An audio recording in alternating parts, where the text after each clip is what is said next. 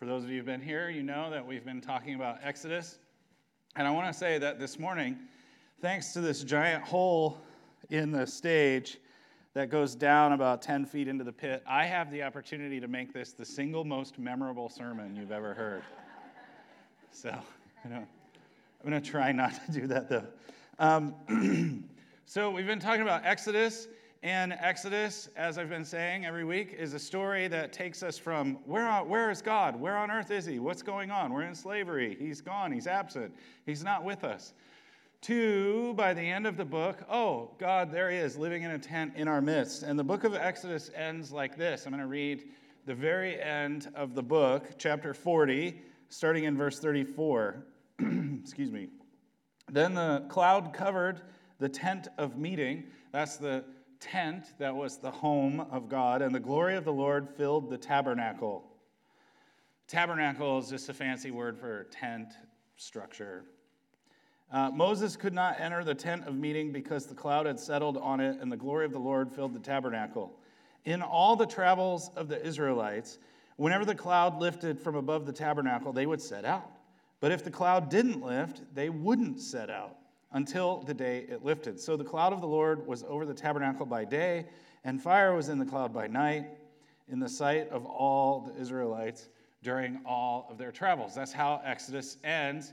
And then uh, immediately after that, you roll into the book of Leviticus, which is essentially a book about how do you have a holy God living in a tent in the midst of people who are inherently not holy or not like God. And, and holy is really just a word that means other than. Holy, God is other than. He is holy. He's different than us.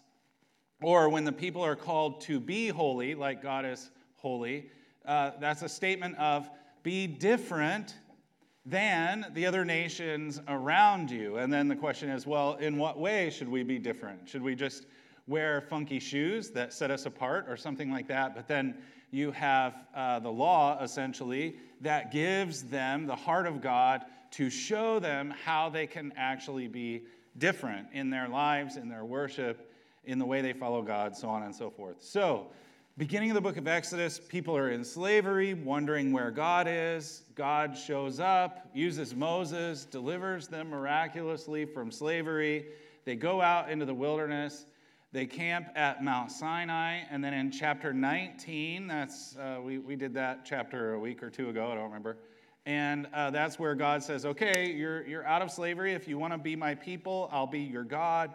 The people say, Woohoo, let's do it. And that's where they're actually formed into an official nation with their own set of laws that give them an identity. And those laws are basically 20 through 23, chapters 20 through 23. And then you hit chapter 24 and you start getting regulations for the construction of a tabernacle. And try reading it sometime, but don't feel pressure to make it all the way through. You know, you, you start reading it and you're like, oh my goodness, what? Why would God care about that? You know, all of these very detailed regulations for how he wants his house built.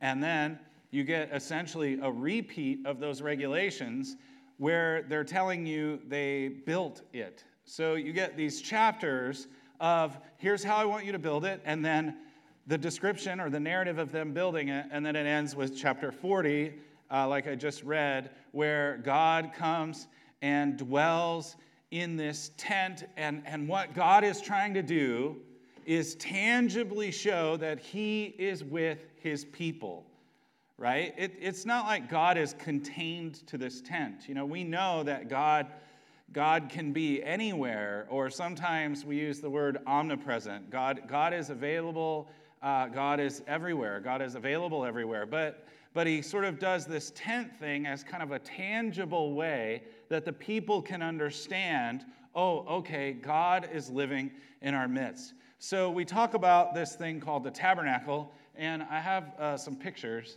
that might make it a little more, a little more tangible what we're talking about. So, somebody took the time to construct a tabernacle according to the regulations in Exodus as best they could follow it. And here it is. You, you, I mean, you can, as a tourist, go and visit this thing. I think I have another picture of it from a different angle. Yeah, uh, uh, shooting down on it. You can see that it's not super huge. Okay, and so what you have is the main tent and then an enclosure that, that it's basically like a fence, you know, God's fence around his yard, so to speak. And then uh, the big altar out front is that box looking thing. We'll talk about the altar quite a bit today. Uh, what, what, do I have next? okay, here's a drawing uh, just to give you, I don't know, another view. You can see, uh, because of the people wandering around here, that again, we're not, we're not talking about some huge thing. Think of it this way Ramses, who some think was the Pharaoh of the Exodus, he had a home, a palace, that was like four square miles large, big. And, and here's God's palace, house, tent. You know, kind of, God doesn't really have an ego that had to be rubbed on that regard. And then on the next picture, uh, I show you this because um, uh, as we go through, we might run into some verses that talk about the horns of the altar. And I wanted to show you, I don't know why I did this. This, I just felt the need to show you this picture and say, that's absolutely horrible. It wouldn't have looked like that at all. But they're, they're trying to represent the horns of the altar. They're like, horns, what do horns look like? There it is. And then the red that they put on those horns is the supposed to be the blood that gets smeared on, which you know somehow still manages to look like lipstick. All right, so this is what horns of an altar would actually look like. This is, uh, nope, sorry, I'm still on the, yeah, there we go. So this is a modern reconstruction of what an ancient altar would look like. This is what the altar of burnt offering that we're going to read about would look like. How do we know it would look like this? Well, here's some pictures from actual archaeological excavations. On to the next. Here is, uh, an, this is an actual ancient altar. Uh, another one. Um, this would be more of a small, like incense type altar. You can see the little knobs on the on the ends. Those are what we refer to as the horns of the altar. I think I have another one. Uh, sometimes they would decorate these things. Little decorations on the side. What's next? Oh yeah, here's one. A couple of the horns of the altar are broken off, but this is this is found. This is actually where it was found. So this is right in the middle of an archaeological excavation. So this is a real uh, altar what they would have looked like from this time period. Uh, what's, what's next?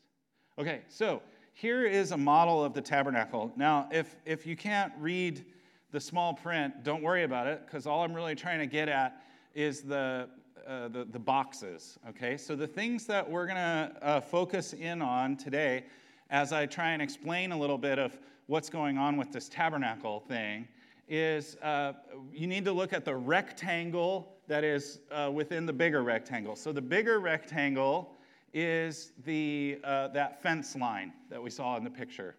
And then the smaller rectangle is the actual tent. So you're kind of getting an overhead view. The back third of that tent is called the most holy place, or in some translations, the Holy of Holies. I'll sort of be interchangeable as we're talking about it. And the ark would be placed in that most holy or, or Holy of Holies part of the tent. And then the front two thirds is called the holy place. So you have, you, you go into the tent and you're, I'm in the holy place, and then there's a curtain two thirds of the way back that separates the holy place from the most holy place. And the idea is that God's seat or his throne is in that holy of holies. And then out in the front, there's a little rectangle on the picture, and that's where the altar is that they're going to do burnt sacrifices, and, and we're going to read some stuff where it talks about the altar, okay? So, the main things you need to know uh, for what we're going to talk about the altar out front, the main altar that is not within the tent, the tent itself, the front two thirds, the holy place, the back third, the most holy place. And there's also some stuff within that first two thirds uh, that will get mentioned, but I'll, I'll point it out as we go along. Okay, so just to, just to review Exodus. Where's God? Oh, there he is. Hey, you want to be my people? Yeah, we want to be your people. Okay, here's what I care about. And build a house for me so that you can know that I'm right there in your midst. Woohoo! And then God takes up residence in the house. That's Exodus. And then you immediately go into Leviticus and you have a lot of what sounds really weird to us sacrificial stuff that is primarily designed around how does a holy God live in a tent in the midst of an unholy people? Okay? So, what we're going to do is take a quick read of uh, Leviticus chapter 4. All right? Leviticus chapter 4. And I'm, I'm just, I'm just going to say I love doing this because I, know, I realize that Leviticus doesn't get preached a lot.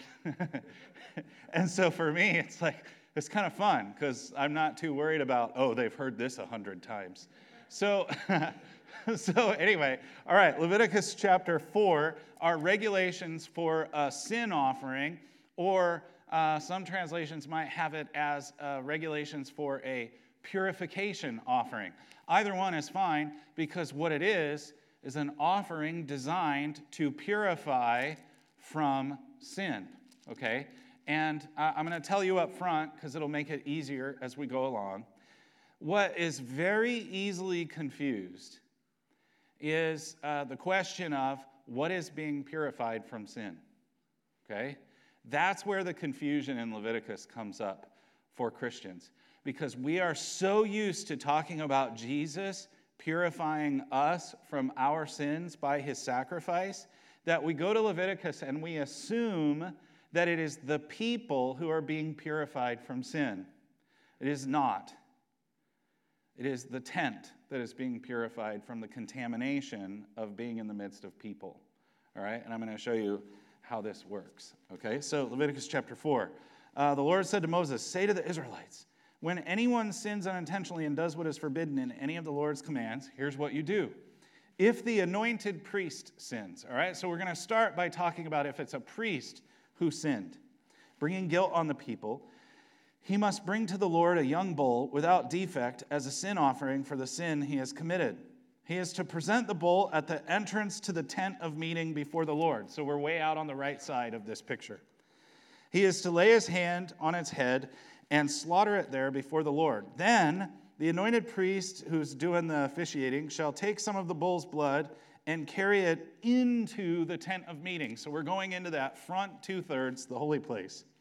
He is to dip his finger into the blood and sprinkle some of it seven times before the Lord in front of the curtain of the sanctuary. So presumably, we're talking about sprinkling blood on the curtain that separates the front two thirds from the back two thirds. The priest shall then put some of the blood on the horns of the altar of fragrant incense. This would be just like that picture I showed you of the little one, uh, the little altar, and this would be inside the, the holy place. So he uh, puts some of the blood on the horns of the altar of fragrant incense that is before the Lord in the tent of meeting. The rest of the bull's blood he pours out at the base of the altar of burnt offering at the entrance to the tent of meeting. So that's the big uh, square all the way to the right, outside of the actual tent.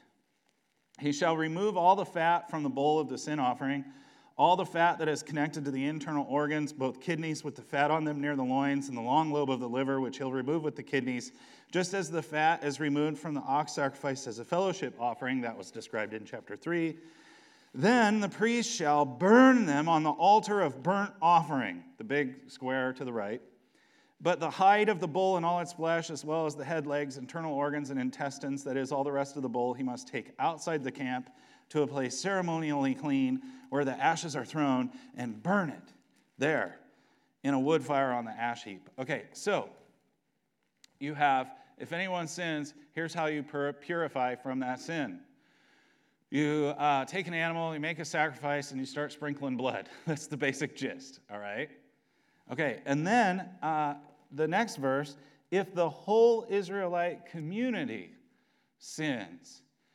And, and as you read through it, it's basically the same thing that we just read. You, you do the same basic stuff if the whole Israelite community sins. You take some blood, you sprinkle it inside the tent in that front two thirds, and uh, out on the main altar of burnt offering. Then in verse 22, when an elder or a, a, leader of the people sins unintentionally and does what is forbidden in any of the commands of the Lord his God, when he realizes his guilt and the sin he has committed becomes known, he must bring as his offering a male goat without defect. He's to lay his hand on the goat's head and slaughter it in the place where the burnt offering is slaughtered before the Lord. So we're out at that uh, square uh, burnt offering uh, altar to the right. Uh, it's a sin offering. Then the priest shall take some of the blood of the sin offering with his finger and put it on the horns of the altar of the burnt offering and pour out the rest of the blood at the base of the altar. He shall burn all the fat on the altar as he burned the fat of the fellowship offering. In this way, the priest will make atonement for the leader's sin and he'll be forgiven.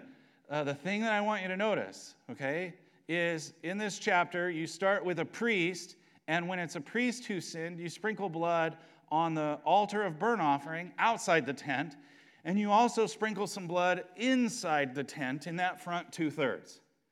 But when we get to the point where no priest is involved in the sin, you only sprinkle blood outside the tent. Okay? That's an important distinction that, that, that will become clear in a bit. Then in verse 27, if any average member of the community sins, and then you have a similar regulation, and again, you're not dealing with a priest, and so you only sprinkle outside the tent. Okay? And then uh, once, once you kind of wrap up all of the how you do it, then you get this statement. This is at the very end of chapter 4 of the book of Leviticus. In this way, that is, by doing this sacrifice that's being described, in this way, the priest will make atonement for them for the sin they've committed, and they'll be forgiven. Okay? In this way, the priest makes atonement for the people, and the people will be forgiven. Now, here's the thing when you just read that line, it sure sounds like it's the people who are being cleansed from their sin. And it would be very easy to read this and think, oh, well, this is how somebody in Old Testament times got to heaven. They do their little sacrifice, the, the animal is their substitution, and the animal dies on their behalf, and the people are forgiven and they get to go to heaven. And what we're going to see is that as easy as it is to uh, get that idea from that last line of Leviticus 4, it's a wrong idea. We're actually imposing a lot of our understanding of how things work with Jesus onto what's going on with these animals, all right? So, uh, probably a little bit confusing uh, uh, so far. That's okay. Uh, I'm going to go to Leviticus chapter 16. I'm going to confuse you a little more, and then, and then we'll, we'll pull the pieces together all right? Um, I have talked about this uh, in, in classes, uh, both at the Bible college level and at the seminary level, and I've talked and I've, I've talked about this in churches a fair number of times. Right now, this sort of I don't know what's going on feeling that you have is normal. it's okay. I promise. I promise that it, it will it will tie together by the time we're done. Okay, so Leviticus chapter 16.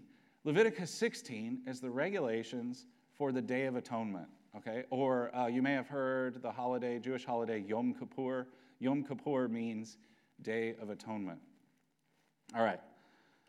So, Leviticus 16. The Lord spoke to Moses after the death of the two sons of Aaron who died when they approached the Lord.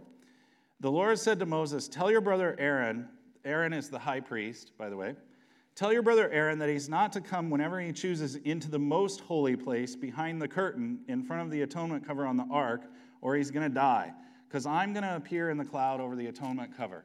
So we're talking about the most holy place in the back. And, and what God is saying is the, the dude can't just stroll in here whenever he wants. Why? Because God is a holy God, and when unholy or unclean or not appropriately prepared comes into contact with holy, you die. It's just how it is. Now, here's the thing that I want to try and get across. Here's a thing that I want to try and get across. We in our culture view the idea of holiness as an abstract. All right? It's an abstract concept that, that we talk about very abstractly. In ancient Israel, it was a very concrete concept. And the only, the only way I can think of to explain it is imagine if you were a scientist who worked in a lab dealing with biohazardous material. Like your job was dealing with, with viral kinds of things that, if they were to get out, would cause some sort of movie type epidemic sort of craziness. What would you do in order to go into the lab to work with that material? And there are anthropologists who have actually written on the comparison between modern scientists who work with biohazardous material or nuclear waste, comparing them with the way ancient cultures would approach concepts of holiness and dealing with their gods, including in Leviticus. My point is if I came in with, with a, a piece of like highly radioactive nuclear waste and said, hey, check this out, and chucked it into the middle of the room, you'd probably be a little bit upset. Okay? That's how they viewed holiness. Holiness was that dangerous and that tangible. And the steps that you have to take to ensure that you can enter into the presence of the holy was very, very similar to the types of rituals that scientists have when they are preparing themselves to enter into a lab full of biohazardous material. Okay? They thought of it that concretely. So, what God is saying is don't just go strolling back into the most holy place, or you'll, you'll get toasted the same way that if I strolled into a biohazard lab and just started drinking the weird liquids I saw or something. So, this is how Aaron, verse 3, is to enter the most holy place. He must first bring a young bull for a sin offering. That's, that's what we just read about in chapter 4 and a ram for a burnt offering. We didn't read about the burnt offering, but that is in Leviticus chapter 1. It talks about burnt offerings. He's to put on the sacred linen tunic with his linen undergarments. One of my favorite verses in Scripture. As it, if you, sorry, this is nerd humor, but if you're ever like, you know, I, I, hey, what's what's like your life verse? I don't know if you all use that lingo. We used to use it when I was growing up. Or, um, you know, what what is your favorite verse in the Bible? Try that one sometime. Leviticus 16:4, man, put on the sacred linen tunic with your linen undergarments. Okay, that's a, that's a great one. There, there there's also there's also uh, my personal life verse, Leviticus 3:16, which says the fat belongs to the Lord. So anyway, these are the sacred garments. He needs to bathe himself with water before he puts them on. And from the Israelite communities to take two male goats for a sin, sin offering and a ram for a burnt offering. Again, hey, put on sacred linen underwear and bathe. Like, we, we don't really think of that in terms of, uh, of dealing with um, uh, worship or going into God's presence or those kinds of things. But again, this is an ancient culture. They're viewing it very concretely. So, uh, Aaron, verse 6, is to offer the bull for his own sin offering to make atonement for himself and his household. Then he is to take the two goats and present them before the Lord at the entrance to the tent of meeting. He's to cast lots for the two goats, one lot for the Lord and the other for a scapegoat. Aaron shall bring the goat whose lot falls to the Lord and sacrifice it as a sin offering, that Leviticus chapter 4 offering we read. But the goat chosen by Lot as the scapegoat shall be presented alive before the Lord to be used for making atonement by sending it into the wilderness as a scapegoat. Now, we're running into this word atonement, and we have to ask the question what does atonement mean? And if, if you hang around uh, churchy circles for any length of time, you might hear the idea oh, atonement means at one ment. It's where we get to become at one with God, which is memorable uh, in its cheesiness, but it isn't entirely accurate. And the reason is it's not what the word atonement actually means, it's the result that occurs because of Jesus' atoning sacrifice. In other words, Jesus' death and, and, and that whole thing creates for us atonement. And as a result of that atonement, we can be in relationship with God. But the word atonement doesn't actually mean to make at one or something like that. Uh, the word atone, and actually it's the Hebrew word kippur that we're talking about, means to cleanse or, or to wipe clean. Okay? So when you're reading Leviticus, and you keep running into the word atone, what, what you're being told is that something is being cleansed or wiped clean. All right? It's, it's the same word that would be used if you were like, yeah, I, I got to wash my car. I got to atone my car. We don't say atone my car because that would be weird, but that's what the word means. All right? So Aaron is bringing this uh, goat chosen by Lot to, uh, to make atonement, to cleanse. Okay? Verse 11. Aaron shall bring the bull for his own sin offering to make atonement, to cleanse, on behalf of himself and his household, and he is to slaughter the bull for his own sin offering. He takes a censer full of burning coals from the altar before the Lord, and two handfuls of finely ground fragrant incense, and takes them behind the curtain. Now we're going into the Holy of Holies. And it is only one person, the high priest, and it is only once a year. He's to put the incense on the fire before the Lord, and the smoke of the incense will conceal the atonement cover above the tablets of the covenant law, in other words, the ark, so that he won't die. He is to take some of the bull's blood with his finger, sprinkle it in front of the atonement cover. Then he shall sprinkle some of it with his finger seven times before the atonement cover. And verse 15, he shall then slaughter the goat for the sin offering for the people and take its blood behind the curtain and do with it as he did with the bull's blood. In other words, he's first doing it just for himself and his household, and then he's doing it for the whole community of which he is a part. But it's the same basic thing. Verse 16 In this way, he will make atonement for the most holy place because of the uncleanness and rebellion of the Israelites, whatever their sins have been. This verse, Leviticus 16 16, is critical if you want to have any shot at understanding the book of Leviticus. Okay? In this way, by doing this sacrifice that we've been reading about, he will make atonement, that is, cleanse. He will cleanse what? The most holy place. Because of the uncleanness and rebellion of the Israelites, whatever their sins have been. Okay? In other words, it's not the people that are being cleansed by the sprinkling of blood, it's the tent. All right? And, and sometimes it gets obscured in the translations, but here's the thing in, in the Hebrew, and I'm, I'm always hesitant in a sermon to talk about the Hebrew because the last thing I want to do is give this impression that you can't understand the Bible unless you learn Greek and Hebrew and Aramaic and all that kind of stuff. And that, that's not the point that I'm trying to get at. But any of you who know more than one language, you know that sometimes it, it, when you're translating, it, it just it's easy to, to either not get the whole sense across or well you know how it is but so the thing that i'm trying to get at is that in english we say you make atonement for the most holy place for the people we use the word for both times for the most holy place for the people and, and it can kind of get confusing in hebrew there are different words for for and for marking a direct object. All right, sorry, I realize you didn't come to church for a grammar lesson, but here's the thing a direct object is what receives the action of a verb.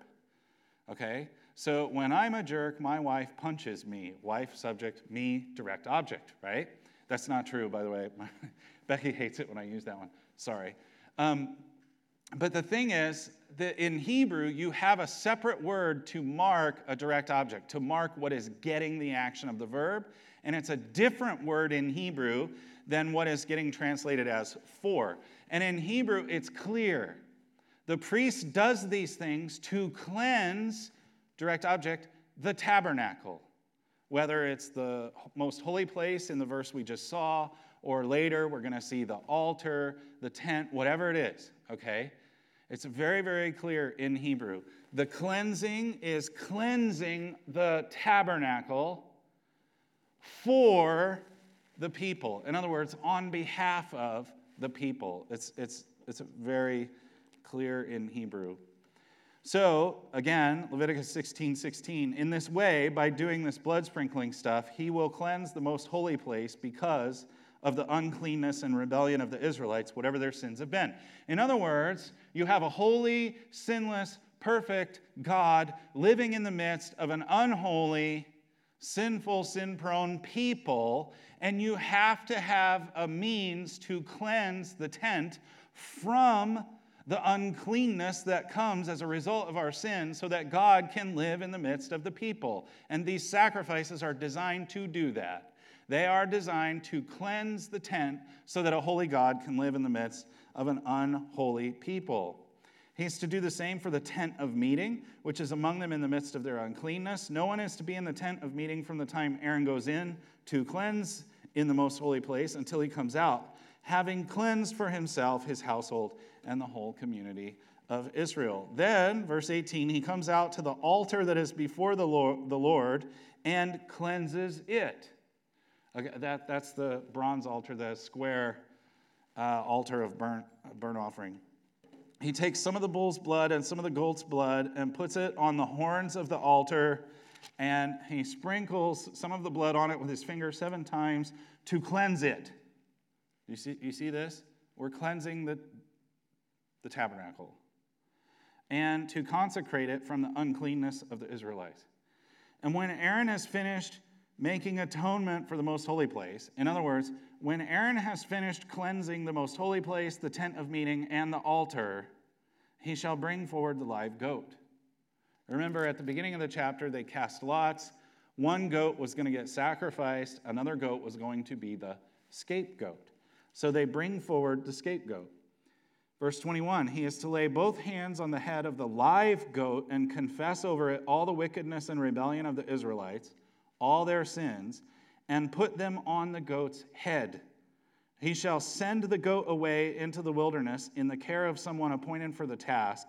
The goat will carry on itself all their sins to a remote place, and the man shall release it in the wilderness. All right, let's, let's recap. It is very easy for us especially if, if, if we've been Christians for any length of time and we're used to the idea of Jesus making atonement for us. It's very easy then to read Leviticus and say, oh, I know what's going on. They're putting their hand on the animal, and that animal is becoming our substitution. Our sins are going on that animal, and then that animal dies on our behalf. And somehow, in the sprinkling blood stuff, the people get forgiven and they can go to heaven.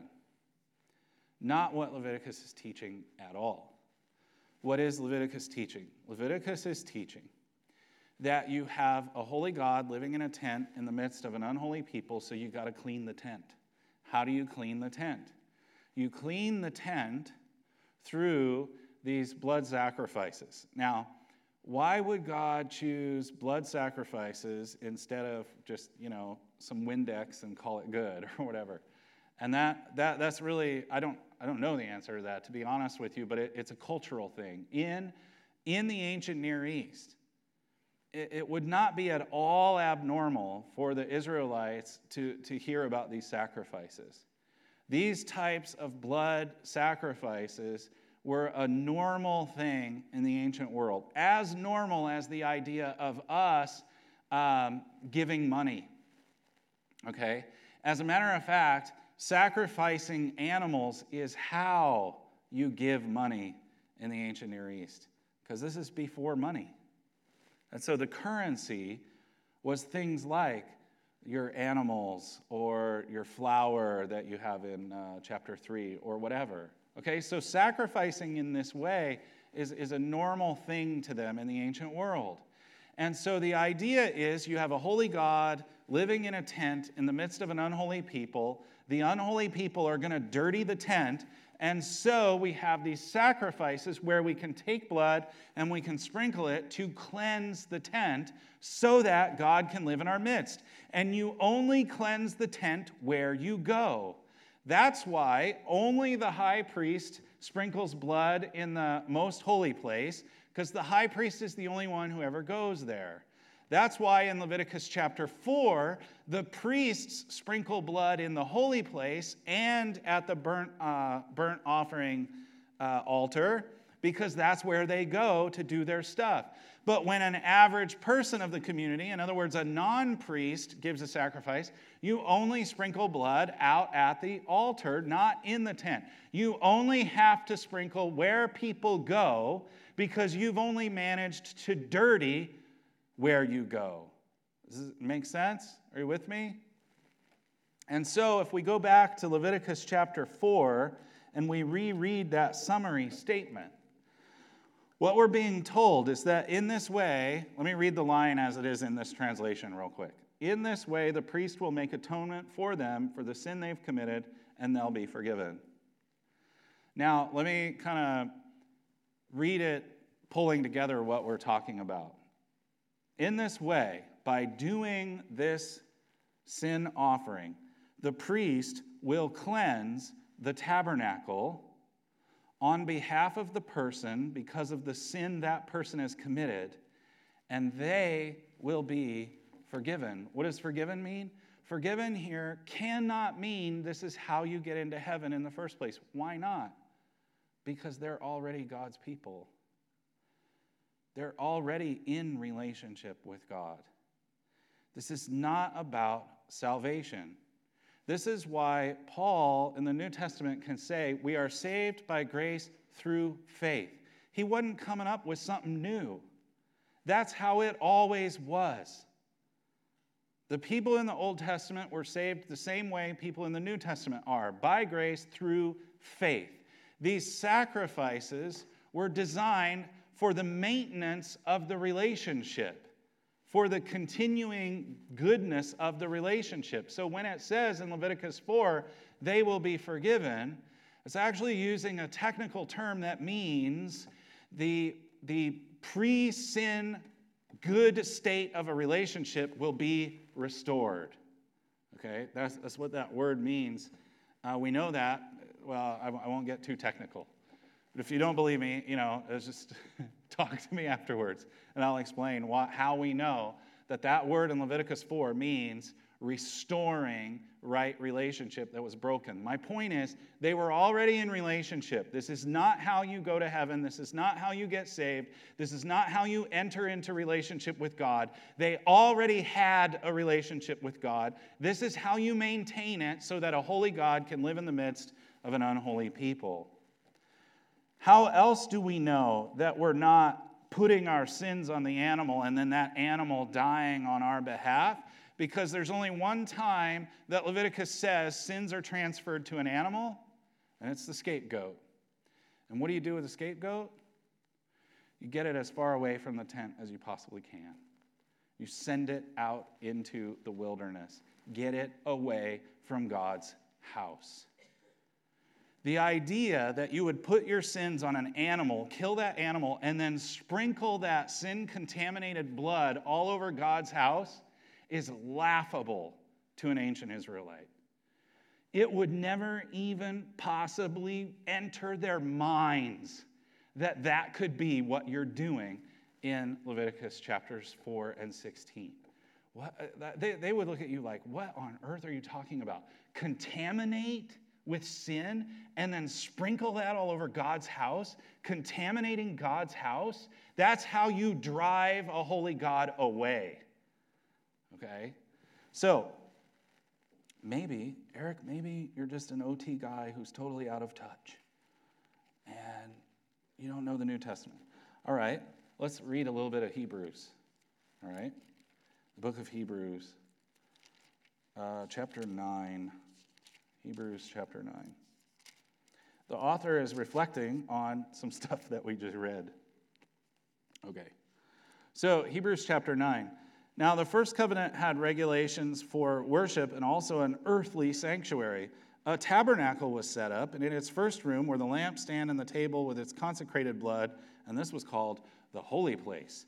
And behind the second curtain was the room called the most holy place. He's just describing what we've just been talking about. Okay? And uh, verse 6 When everything had been arranged like this, the priest entered regularly into the outer room to carry on their ministry, but only the high priest entered the inner room, and that only once a year, and never without blood, which he offered for himself and the sins that the people had committed in ignorance. And uh, the Holy Spirit was showing by this that the way into the most holy place had not yet been disclosed as long as the first tabernacle was still functioning.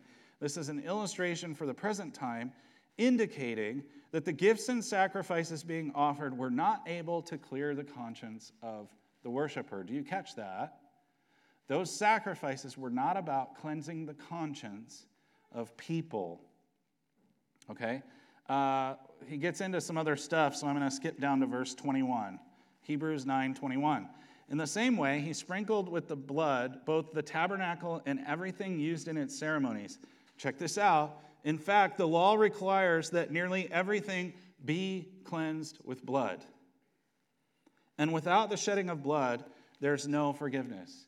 You have to cleanse the stuff with blood. You have to cleanse God's house with blood. And uh, here's where we start to get the twist. It was necessary then for the copies of the heavenly things, the tabernacle, to be purified with these sacrifices. But the heavenly things themselves, heaven, with better sacrifices than these. For Christ did not enter a sanctuary made with human hands that was only a copy of the true one. He entered heaven itself, now to appear for us in God's presence. Nor did he enter heaven to offer himself again and again, the way the high priest enters the most holy place every year with blood that's not his own. Otherwise, Christ would have had to suffer many times, but he appeared once and for all at the culmination of the ages to do away with sin by the sacrifice of himself. Just as people are destined to die once and face judgment, Christ was sacrificed once to take away the sins of many and will appear a second time. The point is, Jesus' sacrifice was sufficient to cleanse heaven itself so that you could go there. If Jesus does not offer a perfect sacrifice and cleanse heaven itself with his blood, you don't go there when you die. That's what Hebrews 9 is talking about. And then in chapter 10, the law is only a shadow of the good things that are coming, not the realities themselves. For this reason, it can never by the same sacrifices repeated endlessly year after year, make perfect those who draw near to worship.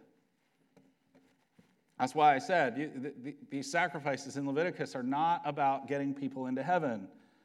Otherwise, would they not have stopped being offered? For the worshippers would have been cleansed once for all and would no longer have felt guilty for their sins. But those sacrifices are an annual reminder of sin. Here's the line it's impossible for the blood of bulls and goats to take away sins. If it's impossible for the blood of bulls and goats to take away sins, why are you sacrificing bulls and goats in Leviticus? The answer is simple because the blood of bulls and goats is perfectly sufficient to cleanse the tabernacle. It was never sufficient, never intended to cleanse the conscience of people. A greater sacrifice was required.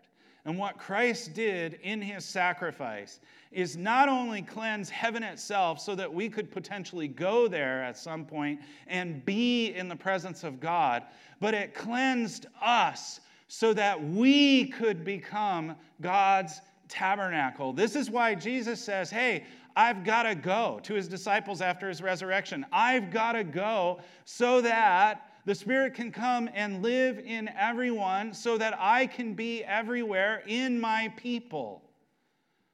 The idea that Jesus died and, and what his blood did is the exact same idea that you have in Leviticus. In Leviticus, you sacrifice and you sprinkle blood to cleanse God's house and it was sufficient for the tabernacle. But God's desire has always been and still is to be near people, to be in relationship with people. And centrally located in a tabernacle or a temple was not good enough for God. He said, I want to live so near people that I am actually within them. So I must send a better sacrifice, and that sacrifice is Jesus Christ Himself. And the blood of Jesus Christ cleanses the tabernacle, us so that God can live in us via his Holy Spirit. The blood sacrifice has always been about cleansing God's house. The twist is that now we are God's house. Let's pray. Lord, I thank you for your sacrifice, and I thank you for what you've done. And I thank you for the blessing that you've given me uh, of being able to dive in uh, just, just the way you've separated me and given me time and space to, to study deeply uh, these things that so inspire me in my faith. And Lord, if somehow, somehow you can use me to inspire people, even 1% of, of how you've inspired me in my faith, then it's worth the work. And, and I thank you for it. Thank you for your sacrifice. In Jesus' name, amen.